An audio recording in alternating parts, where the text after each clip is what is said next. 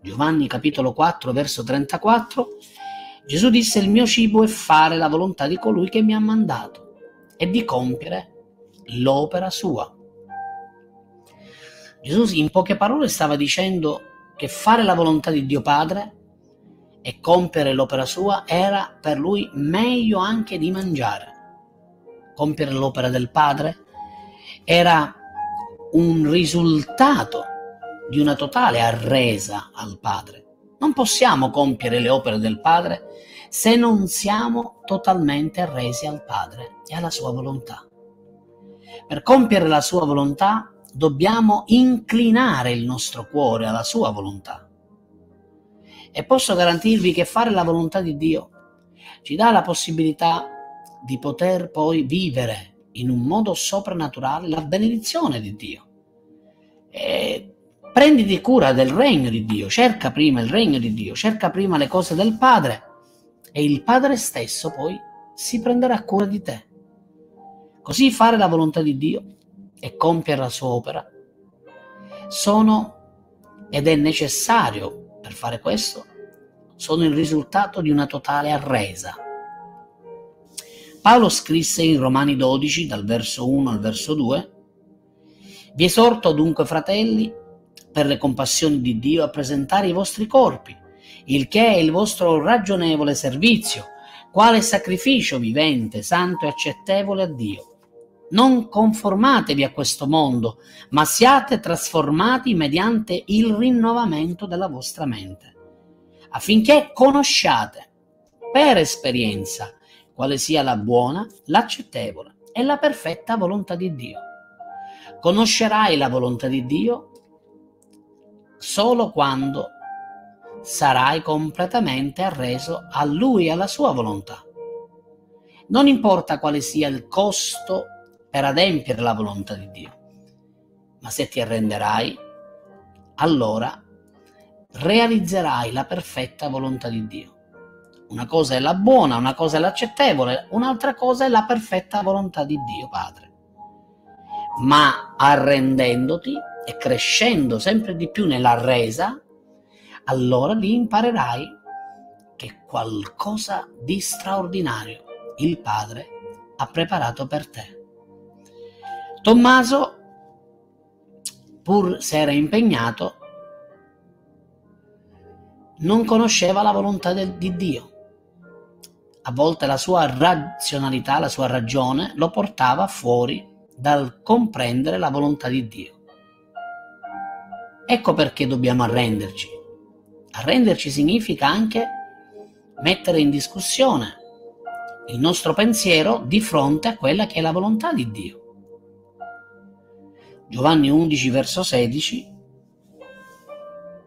Allora Tommaso, detto Didimo, disse ai discepoli, andiamo anche noi a morire con lui? Gesù stava dicendo di andare a risuscitare Lazzaro e lui non comprese la sua razionalità, il suo essere eh, schivo da una totale arresa il fatto che rimaneva sulle sue non gli permetteva di comprendere perfettamente la volontà di Dio. Gesù aveva un obiettivo, compiere l'opera del Padre. Infatti vi ricordate, quando Gesù chiamò Lazzaro, lui disse, Padre, io ti ringrazio perché tu sempre mi esaudisci. Il Padre già sapeva l'opera che Gesù stava per compiere.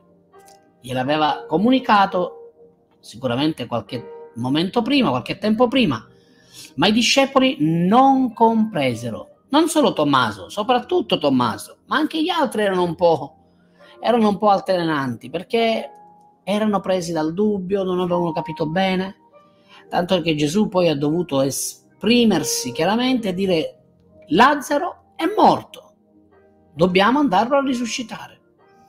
E poi, e poi Tommaso detto Didimo, cioè razionale, molto fuori da quella che era la sintonia con lo Spirito Santo, iniziava a ragionare troppo, a pensare troppo. Mentre Tommaso pensava e ragionava e cercava di capire, Gesù invece era preoccupato delle sofferenze di Marta e di Maria, le sorelle che avevano perso il proprio fratello, Lazzaro. Quindi Gesù era più preoccupato per le ragazze, per quelle due sorelle. E i discepoli invece erano preoccupati di capire quello che Gesù stava dicendo, perché non lo realizzavano, non lo afferravano.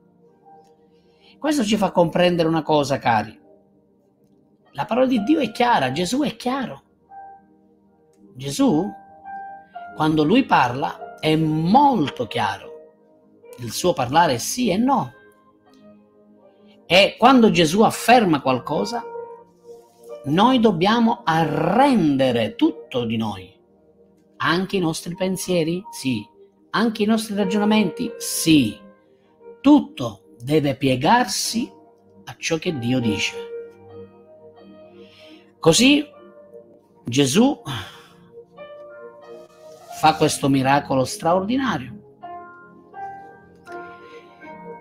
Lui fece un'opera che nessuno può fare, quello di riportare alla vita colui che risveglia e colui che dona la vita è il figlio di Dio. Credi tu questo? Credi che Gesù è la via, la verità e la vita? e nessuno va al Padre se non per mezzo di Lui? Credi che fare la volontà di Dio comporta una resa totale per conoscere, comprendere quello che Dio afferma e sta per fare? Fare la volontà di Dio richiede anche di camminare in santità e, e c'è bisogno di camminare in santità se vogliamo fare la volontà di Dio. Gesù è l'esempio per eccellenza. Dobbiamo camminare per fede per fare la volontà di Dio. Quindi dobbiamo arrenderci, dobbiamo sottomettere i nostri pensieri, i nostri ragionamenti, dobbiamo iniziare a obbedire a quello che è la volontà di Dio per compiere le sue opere. Ora vediamo un attimino le opere che noi pensiamo che siano meritorie ci fanno scadere dalla grazia. Le nostre opere e quelle opere che noi pensiamo che ci permettono di meritare qualcosa, in realtà ci fanno scadere, ci fanno allontanare dalla grazia di Dio. Gesù disse in Giovanni 10:32 che lui fa delle buone opere. Lo abbiamo letto poco fa. Gesù disse loro, vi ho mostrate molte buone opere da parte del Padre mio. Per quale di queste mi lapidate? La fede e la santità e la fede nella sua grazia ci fa compiere le opere di Dio. Ma queste opere sono le opere che non ci permettono di meritare qualcosa. Le opere che Dio ci ha affidato da fare, le buone opere come quelle che Gesù ha compiuto, sono delle opere testimoniano di Dio, ma non ci permettono di meritare qualcosa. Noi meritiamo tutto quello che abbiamo e siamo in Cristo Gesù, appunto attraverso l'opera perfetta che Gesù ha compiuto sulla croce. Ma allora, pastore, le nostre opere ci salvano? Possono le opere salvarci? La risposta, naturalmente, è no. L'uomo non è salvato per opere. L'uomo è salvato per grazia mediante la fede. Ripeto, le opere soltanto sono una testimonianza una conferma della tua fede. Così, Apocalisse 3 verso 1, guardate. Apocalisse 3 1, guardate. E all'angelo della chiesa in Sardi scrivi queste cose, dice colui che ha i sette spiriti di Dio e le sette stelle. Io conosco le tue opere. Tu hai la reputazione di vivere, ma sei morto. Guardate, ci sono persone che possono illudersi di essere vive, persone che pensano di fare delle opere buone, delle opere che stanno rallegrando il cuore di Dio e invece sono delle opere morte perché chi è morto può fare soltanto delle opere morte. Soltanto coloro che sono vivi possono fare delle opere vive, cioè uno è vivo perché ha ricevuto la vita eterna in Cristo Gesù. Gesù ha detto se tu non nasci di nuovo non puoi né vedere né entrare nel regno dei cieli. Ci sono anche delle opere malvagie, queste opere malvagie le compivamo tutti noi prima di conoscere Cristo. Così le nostre opere le nostre opere hanno e determinano un giudizio. Guardate prima Corinzi 5, verso 3 e verso 5. Prima Corinzi 5.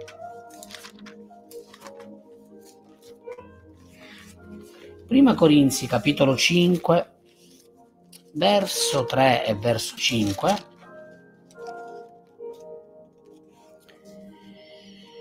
Ora io assente nel corpo, ma presente nello spirito, ho già giudicato come se fossi presente colui che ha commesso ciò nel nome del Signore Gesù Cristo, essendo riuniti assieme a voi il mio spirito con il potere del Signore nostro Gesù Cristo, quel tale si è dato in mano a Satana, a perdizione della carne, affinché lo spirito sia salvato nel giorno del Signore. Guardate quale autorità esercita l'Apostolo Paolo contro persone che non vogliono cambiare vita e stanno continuando a fare delle opere che sono veramente blasfeme davanti a Dio. Così ancora, prima Giovanni 5,16, guardate, prima Giovanni 5,16, le epistole di Giovanni, capitolo 5, la prima epistola 5, verso 16. Se uno vede il proprio fratello commettere un peccato che non sia morto e preghi Dio, ed egli gli darà la vita. A quelli cioè che commettono il peccato che non è a morte. Vi è un peccato che è a morte. Non dico che egli debba pregare per questo. Ogni iniquità è peccato, ma c'è un peccato che non è a morte. Vedete ancora afferma che ci sono dei credenti che fanno delle opere che sono peccato. E se uno vive nel peccato, naturalmente non può piacere a Dio. Non sono le opere di Dio. È normale questo. Il credente deve quindi stare attento a quello che compie. Quindi ci sono delle opere malvagie. Le opere malvagie è per esempio appunto fare peccato. Guardate ancora. Giovanni 3, 19 fino al verso 21. Il giudizio è questo. La luce è venuta nel mondo e gli uomini hanno preferito le tenebre alla luce, perché le loro opere erano malvagie. Guardate, le opere malvagie testimoniano che si preferiscono le tenebre anziché la luce. Ancora il verso 20 dice, perché chiunque fa cose malvagie, guardate, chiunque fa cose malvagie, chiunque compie cose malvagie, odia la luce e non viene alla luce affinché, guardate, le sue opere non siano scoperte. Chi fa le cose malvagie non viene alla luce. Non viene alla luce perché? Perché altrimenti, se viene alla luce, le opere vengono svergognate, sono scoperte. Ma poi dice il verso 21, ma chi mette in pratica la verità viene alla luce, affinché le sue opere siano manifestate perché sono fatte in Dio. Quindi un credente può compiere opere malvagie, opere che non sono della luce, sono delle tenebre.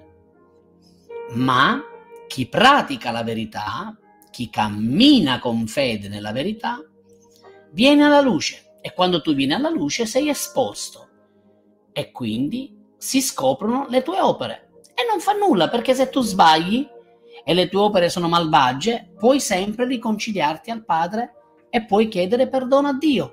E Lui, che è un Padre premuroso e amorevole, ti riceverà, ti perdonerà e ti permetterà ancora di poter rialzarti e rinnovarti per fare la sua volontà. Ancora, le nostre opere parlano, guardate, Matteo 11 verso 2. Giovanni, avendo nella prigione, Giovanni Battista, avendo nella prigione udito parlare delle opere del Cristo, mandò a dirgli per mezzo dei suoi discepoli, sei tu colui che doveva venire? O ne stiamo aspettando un altro? Sei tu il Cristo? Giovanni aveva sentito parlare, guarda, aveva udito parlare delle opere del Cristo. Le nostre opere parlano. Le tue opere stanno avendo una voce in capitolo. Le tue opere possono parlare di benedizione, di vita, le tue opere possono portare le persone ad essere curiose di sentire e di conoscere questo Gesù. Quando tu compi delle opere, quelle opere parlano alla vita delle persone e quelle persone, vedendo le opere, dicono tu sei un vero cristiano. Voglio avvicinarmi al tuo Gesù, perché il tuo Gesù è vivente e tu lo dimostri perché le opere che tu stai facendo stanno testimoniando e parlando di Lui. Dio non dimentica le nostre opere. Dio non dimentica quello che tu di buono hai fatto, ma anche le opere negative che tu hai fatto, se non chiedi perdono e non confessi i tuoi errori. Amos capitolo 8 verso 7. Il Signore lo ha giurato per colui che è la gloria di Giacobbe non dimenticherò mai nessuna delle vostre opere. Wow! Tutto quello che stiamo facendo, fratelli miei, Dio non lo dimentica. Tutto il bene che tu hai fatto, tutto il bene che tu stai compiendo, i, tutti i sacrifici che tu stai facendo per il regno, tutto quello che hai fatto per servire Gesù, per fare la sua volontà e per fare in modo che il regno di Dio avanzasse, non viene dimenticato dal Padre. Nessuna, guardate, dice, nessuna delle vostre opere sarà dimenticata. Wow, che meraviglia! Ma proprio tutte? Sì, proprio tutte, le ricorda tutte, tutte, tutte. Ancora, ci sono delle opere maggiori che Dio ha detto che noi possiamo fare.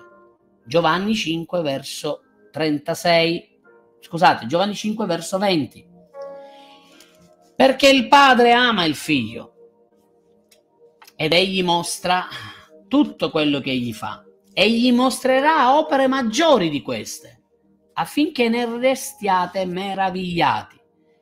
Il Padre gli mostra tutto quello che egli fa. Gesù vede fare le opere al Padre. Quando il Padre gli dice di fare queste opere, Gesù le compie, ma ci sono opere più grandi.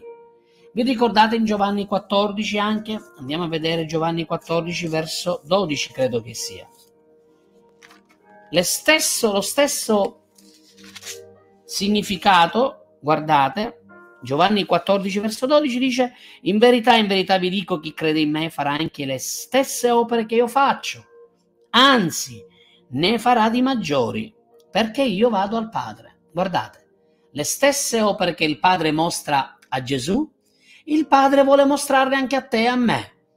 E ci sono delle opere che sono maggiori, più grandi, che Dio vuole farti fare. Sei pronto per queste opere? Abbiamo delle co- opere da compiere. Giovanni 5:36. Guardate, Giovanni 5:36. Ma io ho una testimonianza maggiore di quella di Giovanni, dice Gesù, perché le opere che il Padre mi ha date da compiere, quelle stesse opere che faccio testimoniano di me che il Padre mi ha mandato. Ci sono delle opere che Dio ha preparato e Dio desidera che tu possa compiere. Arrendendoti alla sua volontà e arrendendoti e camminando in santità e in fede, lì scoprirai, scoprirai tutte quelle opere, tutte quelle cose che Dio vuole farti fare. Ancora, ci sono delle opere di Dio. Dobbiamo fare opere di Dio, non le nostre opere, ma le opere di Dio. Guardate Giovanni 6:28. Essi dunque gli dissero: che dobbiamo fare per compiere le opere di Dio? I discepoli dissero a Gesù, cosa dobbiamo fare per compiere queste opere? Quali sono queste opere che dobbiamo fare? E come facciamo per compierle? Ci sono delle opere che Dio ha preparato per te, ci sono delle opere di Dio e ancora guardate Giovanni 9 verso 3 verso 4, guardate ancora. Gesù rispose né lui ha peccato né i suoi genitori, ma è così affinché le opere di Dio siano manifestate in lui. Bisogna che io compia le, colu- le opere di colui che mi ha mandato, mentre è giorno. La notte viene in cui nessuno può operare. Così Gesù ancora afferma che ci sono delle opere di Dio che lui deve compiere, che devono manifestarsi. Ci sono delle opere che Dio ha stabilito che tu possa compiere, che io possa compiere. Ancora Giovanni 10, 25. Le opere nel nome del Padre. Giovanni 10, 25, l'abbiamo letto all'inizio, se vi ricordate. Gesù rispose loro, ve l'ho detto e non lo credete. Le opere che faccio nel nome del Padre mio sono quelle che testimoniano di me. Il fatto che Gesù stava facendo le opere del Padre dava al Padre il diritto di approvare che Gesù era mandato da lui.